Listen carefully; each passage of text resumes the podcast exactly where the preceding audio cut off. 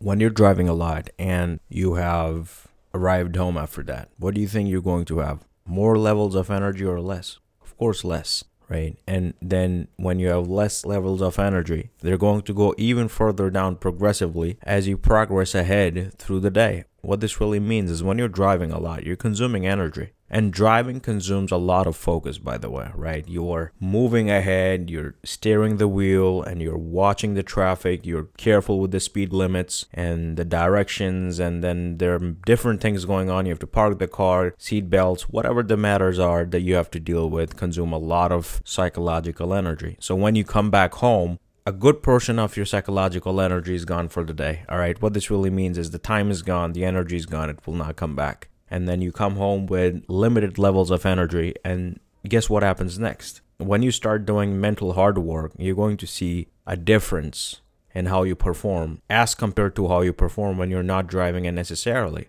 so i'm not asking you to not drive in the things that you have to do or not go for a leisure driving sometimes, but this should not be a habit every single day, okay? Because if you're going unnecessarily outside four hours, five hours driving nonstop. This is very harmful in the long haul. Okay. What this really means is you have to sacrifice and you have to discipline yourself to do what has to be done instead of making decisions based on impulses and feelings because if you're constantly making decisions based on impulses and feelings you're going to have very little structure in your life so you feel like going out you go out without actually understanding that it will prevent you from doing the work required of you back home so driving itself is not a problem. It's the intention with which you drive and the purpose for which you drive. Okay, sometimes it's fine if you're driving just for mental relaxation, but when you're relaxing so much to a point that you're missing out your work and you're busy just having a good time instead of sitting down and doing the work, you really have to understand this will cost you in the coming days.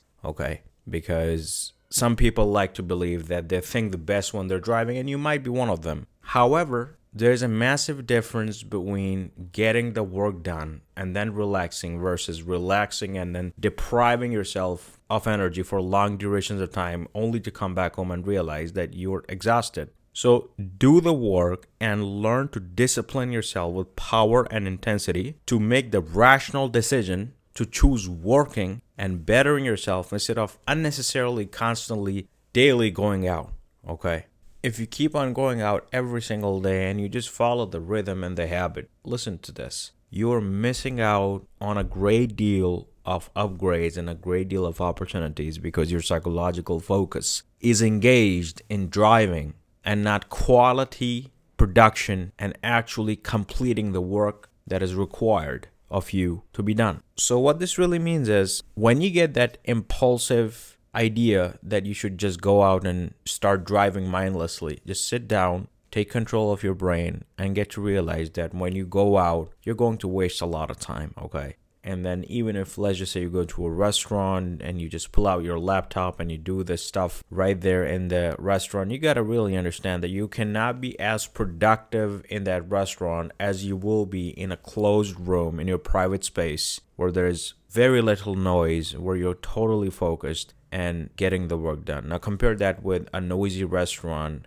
and then the waiters coming in and then you're there you are focused on eating as well or ordering a cup of coffee and the bill and the surroundings and people are making their conversations louder and things are happening or that happens this really takes away chunks of your energy and your focus because you attend to it all right now even if you get earplugs and you actually sit down quietly and do the work you would have driven to the restaurant, which means a portion of your energy is gone. And then again, you're waiting for the coffee or the meal. So you're psychologically not as focused as you are when you sit down on the chair and do the work in a quiet, closed, locked room where you discipline yourself to do heavy, high quality work, right? So as you grow in life, as a decision maker and an executive, you might hire a driver for yourself so you can actually go to those meetings without having to drive by yourself so that you can not only preserve the energy but use that time to be going to the meeting on the backside of the car and just constantly reflecting or reviewing your notes or thinking about the meeting or the conference you're actually going to speak into. So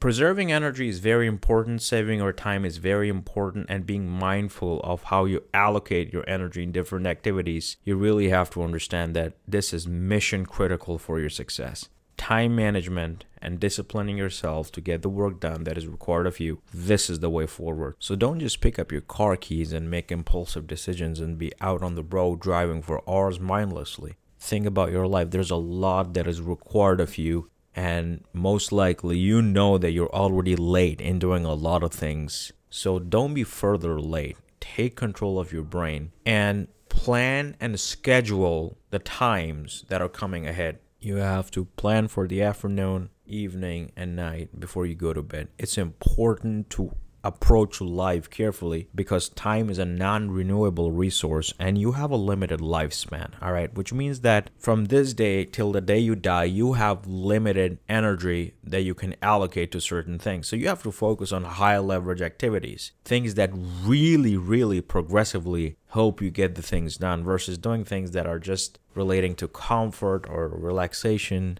and just not doing the work. Look, I'm not saying recovery and relaxation are not important, they're mission critical. You have to relax, you have to recover, you have to sleep, you have to spend times where you're absolutely doing nothing and freeing your mind. What I'm saying here is that you should not be confusing something that is a pure waste of time as something that is relaxation. Okay, now this might be relaxation when you're driving every single day, but at the cost of not doing the work or having a lot of little energy when you come back home or constantly distracted? How do you feel when you come back home after a heavy meal, driving, being at the restaurant? You just want to relax, right? Like half an hour, 45 minutes, and then you might start working. But even when you start working, you know that hours of your day have been actually gone and you did little work. Okay. So sometimes this is fine. You're going out maybe twice or thrice a week. That's fine. But if you are going out twice, thrice every single day, this madness has to stop. Okay. You cannot be going out every single day and hoping that you're going to have super production in place.